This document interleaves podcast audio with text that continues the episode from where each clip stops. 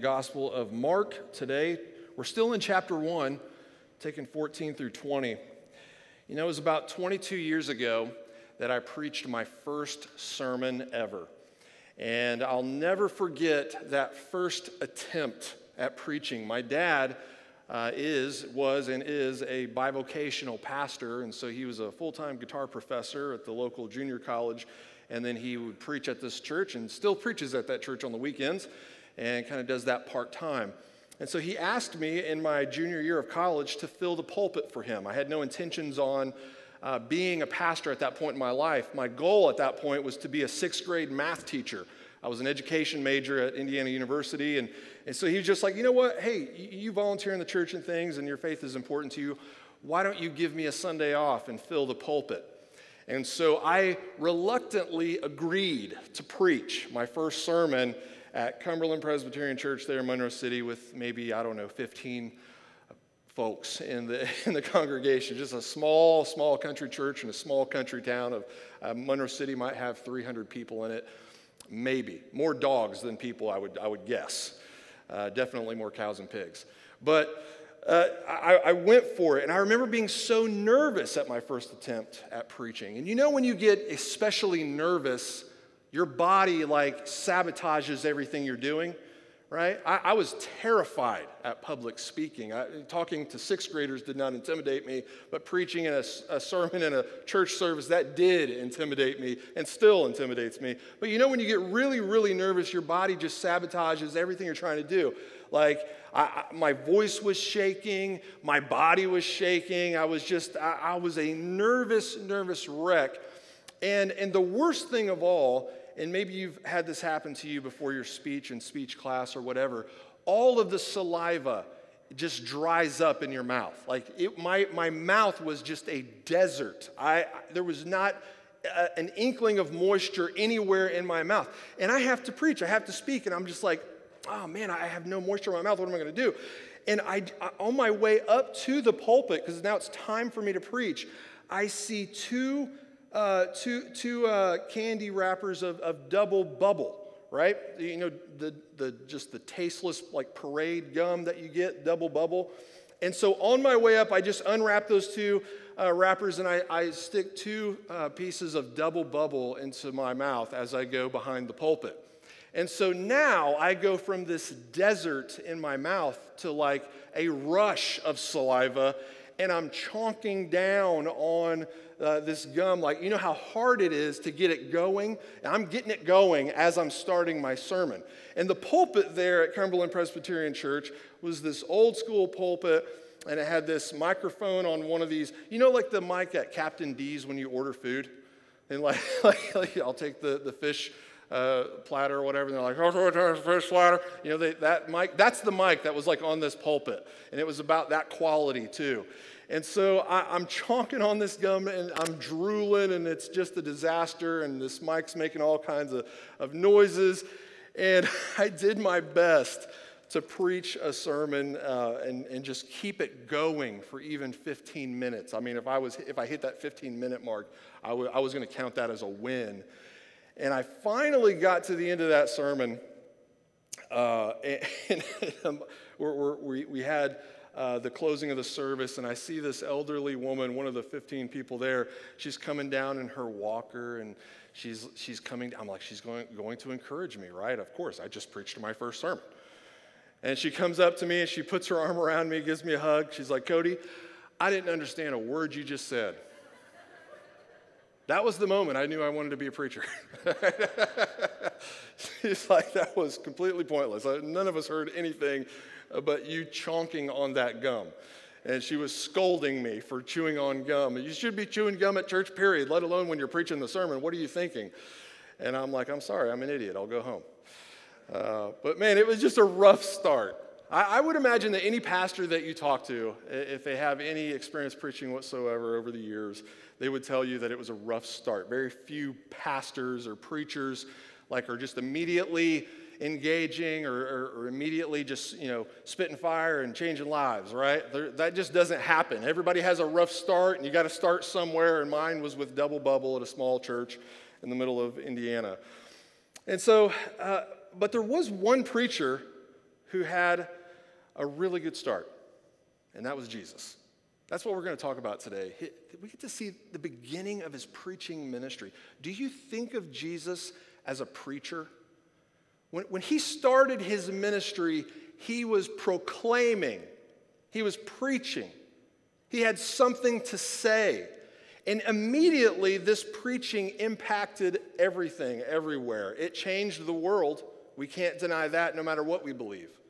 It changed lives instantly, and it was a really big deal, and it was a really, really big success. And so today, here we are, just still in chapter one. We've just covered 13 verses, but remember, this is the immediately gospel.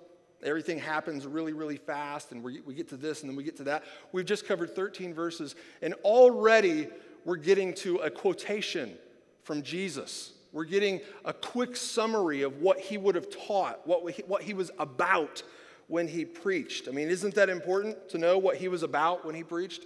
What Jesus was about? I think so many movements so many institutions, they, they, they want to claim Jesus today. If you want to influence Christians, right, you need, you need to be able to attach Jesus to whatever you're about. And then you can influence Christians. That's kind of the name of the game. And so, what you have in our society in our, in our, uh, today is that Jesus gets attached to all sorts of different things political movements, religious movements, all sorts of different things. And so when you really when you really start to examine this and see all of these different versions of Jesus and versions of what he was about, it gets really disorienting. It's really confusing. I think a lot of non-believers today they use that as an, as an excuse to not even examine what Jesus was really about. Oh, everybody talks about Jesus, it's all contradictory, and there's just a mess of different options out there. I don't want to even, even want to try. Or maybe you grow up Christian, and so you, you are a professing Christian, but even the thought of sorting through all of, all of the different denominations and all of the, the different, uh, you, you, know, teachings of Jesus, they're so different. It, it's, it's very intimidating to begin to sort through all of that, so we just don't. And so we have this zoomed out, kind of vague understanding of who Jesus is and what he was about. But I, I want to encourage you. I think it's so important for any professing Christian to just set all of that aside, set all that noise aside, turn it down, and just go to the Bible and see for yourself what Jesus was about. I mean, right, we have the New Testament. This is the information that has informed Christianity since the beginning. This is how we discern what our faith is. This is, it's the only way Christians have ever discerned who Jesus is and what he was about. And so, if you want to know what Jesus was really about, go to the horse's mouth. Read what he was about, read his message, read his sermons. And so today, we get this quick summary of what that message was all about. And we're going to examine it in three ways. I want us to see First of all, that this was a historic message that he preached. The second thing I want us to look at is this was a message that called for change. And third of all, we see that this is a message that did cause that change. People responded to this message with a changed life. And so here we are, just a, a, few verses into the book of Mark. We get to see what Jesus is about. So turn to Mark chapter 1. We're just going to start with verses 14 through 15, and I think this is an incredibly, incredibly important moment in the Gospel of Mark. What does Jesus have to say when he starts preaching? Verse 14 starts this way it says, Now, after John was arrested, Jesus came into Galilee proclaiming the gospel of God and saying, The time is fulfilled and the kingdom of God is at hand. Repent and believe in the gospel. Jesus was a preacher. He came proclaiming. And he came proclaiming not just any message, but a specific message. He came proclaiming the gospel of the kingdom of God. Your translation might say the gospel of God. Other translations may say the gospel of the kingdom of God. And the reason why, why uh, one is longer than the other in some uh, versions is because when you go back and you research the earliest copies of Mark that we have, about half of them just say the gospel of God, and the other half say the gospel of the kingdom of God. There is no difference there whatsoever. As a matter of fact, right, when you finish this, the, the sentence of what he was proclaiming, it includes the, the kingdom of God. But that is what Jesus was about. He was about the gospel. And so the gospel is this really popular Christian term to us. We hear Christians talking about the gospel. But the gospel is not just a buzzword in our society. It's not a buzzword amongst Christians. This is a Bible word. And Jesus, when he preached, he was about the gospel. And so this, this gospel, when we, when we analyze it, that is, it literally means the good news. He came preaching the good news, the gospel of God, the good news of God. So now, it's not saying, good news, this, there is a God. That's not what he's saying. Everybody that would have listened to Jesus was on board with there being a God. And so everybody was on that page. He's not saying, good news, there's a God. Rather, he's saying, this is God's good news to us, his people. He came proclaiming God's good news to his people. And to Jews, that was especially significant because they were waiting on good news. They were, they were waiting on good news from God to arrive. And they, they expected it to arrive in a very specific way. The Old Testament has all sorts of prophecies as to how this good news would arrive. And so it was God's good news to his people that he would redeem his people and his rule, this, this good news would, would arrive and, and his rule would, would manifest specifically through an anointed one. And we, we remember in, in Jewish terms, if they were referring to the anointed one, they would say the Messiah. This good news would arrive that this Messiah, God's going to redeem his people through this Messiah. So if you spoke Greek, you wouldn't say Messiah, you would say Christ. That's why we see those words in the Bible. They're both referring to the anointed one that would that would begin this good news, that would, this good news would manifest through this Messiah. And so that's what Jesus came preaching. This good news is here. I'm here. The time is fulfilled. Did you notice that? The time has, is fulfilled. That's, that's how he presented the gospel, as a specific time had been fulfilled upon his arrival. So now, we kind of miss an emphasis here because we're, we're reading this in English. If you ever want to know for sure how this landed on the ears of the people listening, you have to study that Greek. And I'm not a Greek scholar, but I love studying Greek scholars and what they have to say. So when, there, there are two Greek words for time. We're, we're, we're probably semi uh, familiar with both of those, I think. The, the first Greek word used for time is chronos. And so when you would use that word for time, you're talking about the moment by moment passing of time. You know, how, what, what time is it right now? How much more chronos do we have before this pastor shuts up? You know, that's, we're talking about how time is moving. That's, we would use chronos if we're talking about that. But the other word for time in the Greek language is kairos. Now, you might be familiar with that word here, especially. Randy Wilson has the, the Kairos ministry to the prison ministry that he's a part of. The, the name of it is Kairos. That's the other Greek word for time, and it refers to time in a different way. Kairos is a moment in time that affects all time after it. So, the closest word we have to that word is historic. That's the closest we can get in our language to say it like Jesus said it. Jesus came on the scene saying, A historic moment has arrived. I've come to present the gospel of God.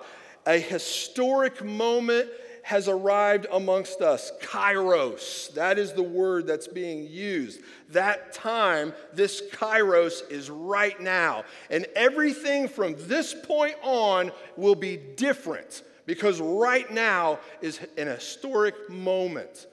That's how, that's how it would land on the, on the ears listening to this initial message. And so you can get how, like, the Jews would be like, whoa, we've been waiting for this. We've been anticipating this. And he's claiming that this time that we've been waiting for and this Messiah, this, that time is right now. God's gospel is right now. It's unfolding right before our eyes, and it's going to change everything forever. We know God's gospel is going to change everything. From this point on, nothing will be the same. And it's true, right? No matter who you are, no matter what you believe, no matter where you're from, it did change the world forever. It was, in fact, a historic moment. We measure time by it still, right? BC, before Christ, and AD, Anno Domini, the year of the Lord, right? Even if you change those terms, which I know in secular society we've changed that to BC and uh, BCE and CE, right? CE is Common Era, and BCE is before Common Era. We changed that, I don't know, what was it, like a decade ago or something like that, because we want to be sensitive, and that was too religious to say BC and AD. I don't care what you call it. 2021 years ago, this is what was going down. It changed the world. This message that Jesus preached was, in fact, historic in the sense it was kairos. It was a moment that would change reality as we know it. It would change everything beyond that point in time. And so he came preaching a historic moment. That's the gospel that Jesus was about, and that's how it landed on the ears of those who heard him. So, that gospel, the good news, we're familiar with that word in Greek too. It's, uh, it would land on Greek ears like euangelion. Uh, when, you, when you transliterate that into Western hillbilly language, it's like evangel or evangelism or evangelical. That's where we get that word. That's just the Greek word for gospel. And so when we claim to be evangelical, we claim to be those who are about the gospel that Jesus preached. When we claim to be evangelistic, we are claiming to take the same gospel that Jesus preached and we are taking it into the world and sharing it with others. We're being evangelistic. And so it's interesting, though, how that word gets thrown around today. These are, I, I just, I always love the study of words because it helps me make sense of everything, right? Uh, but the, the, the, word evangelical, you, you know, the, a frustrating reality is that we change the definition of words over time. There's several words like that that you may think of that what it meant when you were a child compared to what it means now is something different. I think one thing that's happening in, in our culture is that the word evangelical has been changed a little bit. How that word is used has changed in secular society, especially what that word refers to, I think, has changed a little bit to the point in which some Christians don't even want that label. Right? And so, so sometimes evangelical kind of turns into this derogatory term when we hear a news anchor maybe use it in the news. Oh, well, evangelicals have done this today. And it becomes this negative term to refer to stubborn religious people. Now, no doubt there are several stubborn religious people within evangelicalism today. I don't deny that whatsoever. But that's not what that word means. Anytime I hear a news anchor or somebody use that word in like a derogatory way, I get really frustrated because I'm like, That's, that doesn't mean what you think it means. You're using it wrong. You're doing it wrong, sir. Right? I mean, and so I, I, think as a result, it's been used as a derogatory term so much that there are several professing Christians, if you can wrap your mind around this, that will say, Well, I'm, I'm a Christian, but I'm not evangelical. I'm like, What? What do you mean you're not evangelical? How could you possibly say that you are a Christian, but you're not evangelical? That doesn't, just by definition, that doesn't work, right? You see the problem with that? When you say you're, not, you're a Christian, but you're not evangelical, biblically speaking, what you're saying is, I'm a Christian, but I don't want to associate with the gospel that Jesus preached. Huh? You see, I mean, you see the problem there? The, the contradiction? Jesus was an evangelical by definition. He was about the gospel. When he preached, he preached the gospel. And so when we say we are followers of Christ, we want to be about what Jesus was about, right? So how, how could I take on any other label than evangelical? Are you evangelical? Well, yeah, I'm a Christian. I'm about what Jesus was about. I want to be. I'm trying to be. And so, I mean, it's, it's frustrating when people use that term as a derogatory term or as a way to slam people or to talk about their frustration about a certain people group. It's insensitive, it's offensive. I hate it that people use it like that, but there's nothing I can do about it. I'm an evangelical. Of course I am. Jesus was about the gospel. I want to be about the gospel that Jesus preached. That's what he was about. That's what I want to be about. So if you change the definition of what that refers to, that's on you. I'm going with the historic definition of the gospel. So Jesus preached this historic message, and it did, in fact, change everything. But it was a message that came with a call to change. It still comes with a call to change. Where the gospel is preached, repentance is preached. So I'll read it to you again. Verse 15 says, He came proclaiming, The kingdom of God is at hand. Repent and believe in the gospel. And so, whenever we embrace the gospel, we, we respond to this call and this hearing of the gospel by believing the gospel, and we express this belief through repentance, through change. That's how we, as evangelicals, as gospel believers, that's how we respond to the gospel. We respond with repentance. And so, God's gospel, again, it is, it is a message that proclaims that God is redeeming the world, all of creation, including you and I. He's redeeming us. And so, when you think about that, believing a message that God is redeeming a fallen world, it presupposes that you understand the world is fallen, right? It presupposes that you understand you need redemption, that you're not perfect. And so, belief in this gospel it, comes with an acknowledgement that you are flawed and that the world is flawed. And that God is, so, so that it's good news because God is fixing the flaw. It's the message that He is the fix. And so that's why the gospel is good news, right? We don't have to fix what's wrong with the world.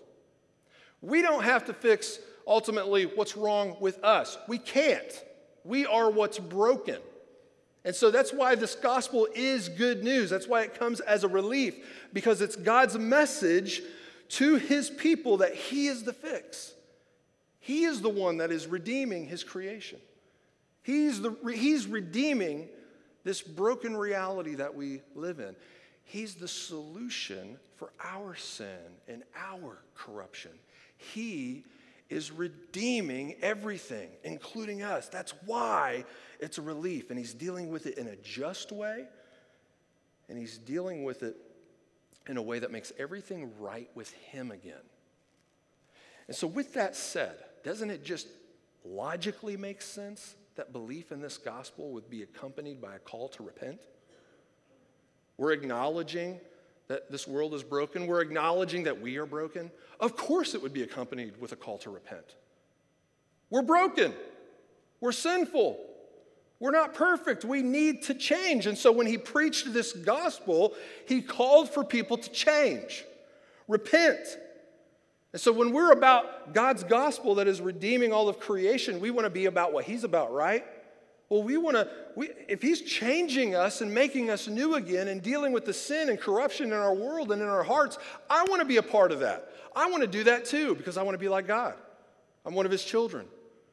So I want to do something about the sin in my life. I want to take part in this redemption that is taking place. I want to take part in what God is doing in the world and what he's doing in me. And so, of course, Repentance is part of the message here. And so it's a shame when we don't include that in our worship services. It's a shame when certain movements who claim Jesus exclude the call to repent and change because it's only logical that the gospel and a call to believe would be uh, accompanied with a call to repent. I, I want to read to you really quickly out of 1 John because I think it helps us to understand it. It frames up this relationship between belief in the gospel and an acknowledgement of sin and why we should repent.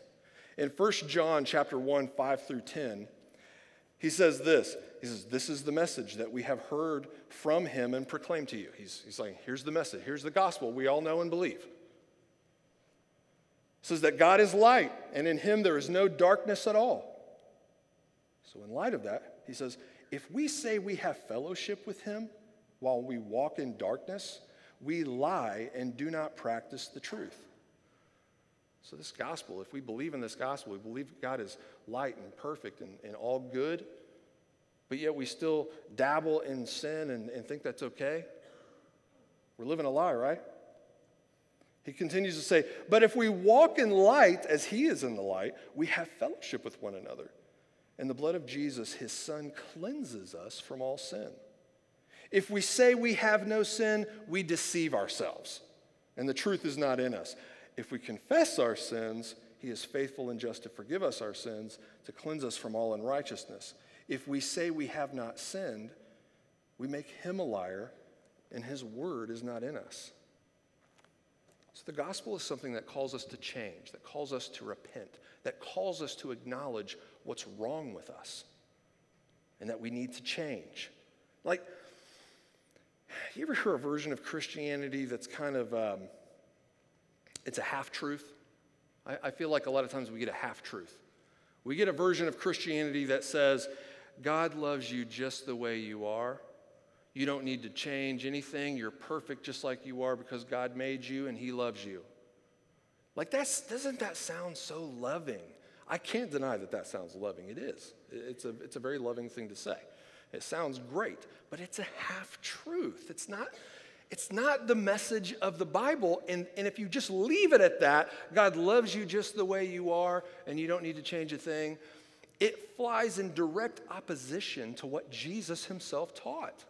It flies in direct opposition to this call to repent that he made so much of when he preached the gospel. And so, yes, God loves us in the sense, and, and we don't need to change in the sense that, like, he doesn't need to, he doesn't need our help to love us, he doesn't need our help to redeem us, he doesn't need our help to save us.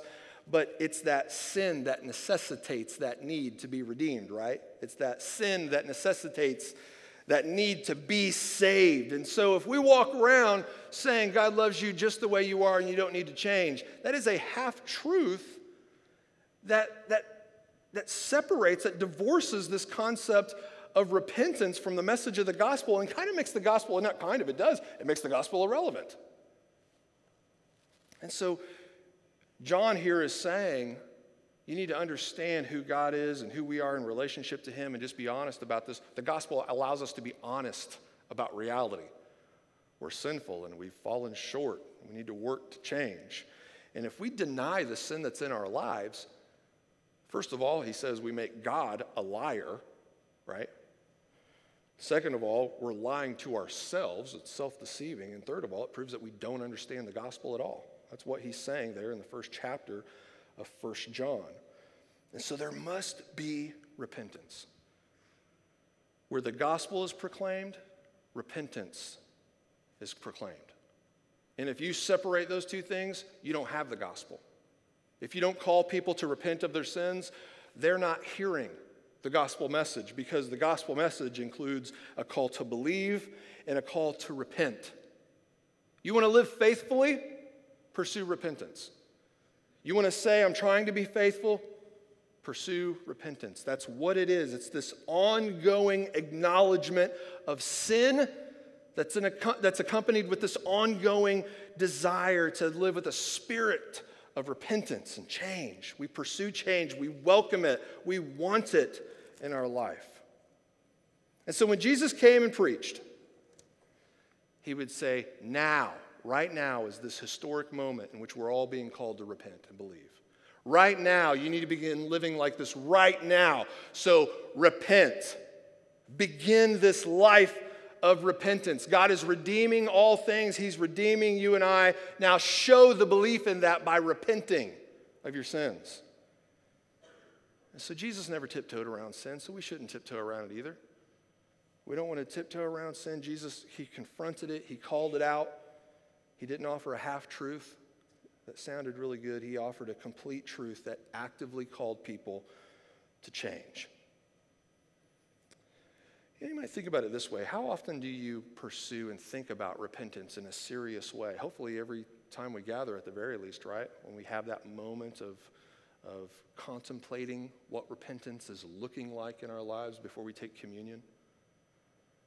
But how, how intensely do we pursue this, this notion of repentance? Can you imagine if Jesus physically walked in here and called us to repent?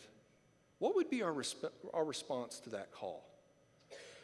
I, will admit, like, I'm not a very expressive person in worship. I never have been. I, it's just my personality. I've been, uh, uh you know, I, I, it's, just, it's just who I am. It's just how, I, it's, it's more of an internal thing for me. I don't physically, outwardly express that. But if Jesus came in here and called us to repentance, I bet you that would get me.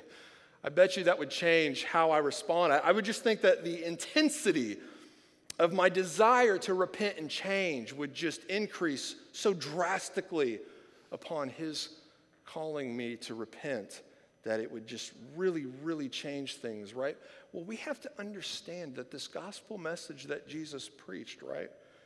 It, it's still what we, what we proclaim today. As a matter of fact, we have a fuller version of that gospel that he preached. We preached a, fulfill, a fulfillment of that gospel. We get to see redemption in its entirety through the life, death, and resurrection of Christ. And so when we think about the call to repent, that call is still very real and present right now. Anywhere that the gospel is proclaimed, we should feel, we should feel this desire to want to change and to want to repent of our sins and see a, a changed life.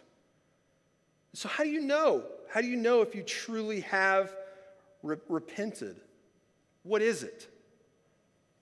I, I think sometimes when we think about repentance, that's another notion that we just kind of we kind of reduce um, we kind of we cheapen we cheapen what repentance is when you think about like have you repented or not what, what repentance actually is it's a change uh, of your mind that's literally when you when you study the etymology of that word it's it's literally a call to change the way that you think and so when we reduce that call to repent to just feeling bad about ourselves, I think that's, I think that's how most people think of repentance. Well, do I have I repented? Well, let's see. Did I go to church and feel bad about myself? Uh, yes. Okay. Well, if I felt bad enough myself about myself, then I've repented. I can get back to my life now. I felt really super sorry this afternoon when I was at church, or this morning when I was at church, and so I, I am I am in an ongoing spirit of repentance. You've cheapened repentance if that's all it is to you. If it's just feeling bad or feeling sorry, that's not, that's not really what repentance is. It may incorporate feeling bad about yourself and the sin in your life, and you may feel that conviction. But true repentance, when you change the way that you think about something, it changes how you live. There is a, a noticeable, tangible difference in your life when you truly repent. And so, if you want to know if you've repented or not, reflect upon your life. Can you see tangible ways in which this has changed the course of your life? That's how you know if you have repented of your sins. Has it altered your philosophy on life? Have the beliefs in our Christian faith help you set goals that you're trying to attain? Has it changed your goals? Has it pushed you toward new goals? Have those beliefs that you have when you, when you reflect on your life, those beliefs, have they changed things in a meaningful and helpful way? Has your faith in Christ disoriented your schedule, maybe shuffled your schedule a little bit? It's changed something. You've had to deny yourself in some areas of your life in order to include this in your life? That's how you know if you have repented. You reflect upon your life and you see if there is change there. And so when you truly believe the gospel, the gospel that Jesus preached, it changes things. You know, it's going to keep changing things. So when you live with the belief in this gospel, you're living with this belief that it's like a new lens through which you see everything else. When you see life through a gospel lens, it will change how you interact with this world. It will change your mind about how you feel about certain things. You will have conviction and you'll act on that conviction. That's what repentance is, it's what it looks like. And so, what happens next in the Gospel of Mark, I think, is like a microcosm of what repentance looks like practically. And so, right after this summary of what Jesus would preach whenever he preached, we get to see people who heard this message who knew and were beginning to understand what Jesus was about. and they actively repented. And so continue with me here in verse 16. This is when Jesus calls his first disciples.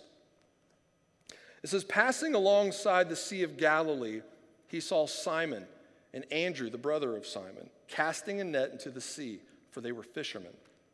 And he said to them, Follow me, and I will make you become fishers of men. And immediately they left their net and followed him. And going on a little farther, he saw James, the son of Zebedee, and John, his brother, who were in their boat mending the nets. And immediately he called them.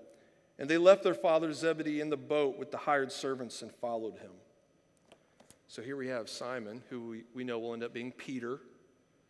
Simon, Andrew, James, and John, they heard this call from Jesus, and immediately it changed the trajectory of their life. Remember, this is the immediately gospel. We see that word immediately over and over and over.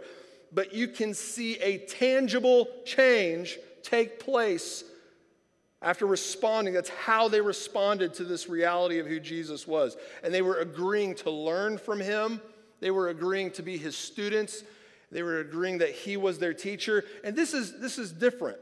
This was actually happening in a different way. Like today, when we decide we want to learn, we choose who our teachers are, right? We choose where we go to school at, we, we choose who we learn from. It was the same back then. If you wanted to learn something specific, you would pick your teacher or pick your curriculum or whatever, and then you would pursue that path. But this something different is happening here. Jesus, the teacher, is calling the student. Instead of the student picking out their teacher, this is Jesus calling the student to be his disciple. He is choosing his disciples right here, saying, Follow me.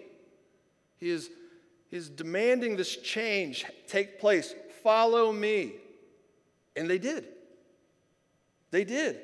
There was an immediate impact on their life when they interacted with the reality of who Jesus was.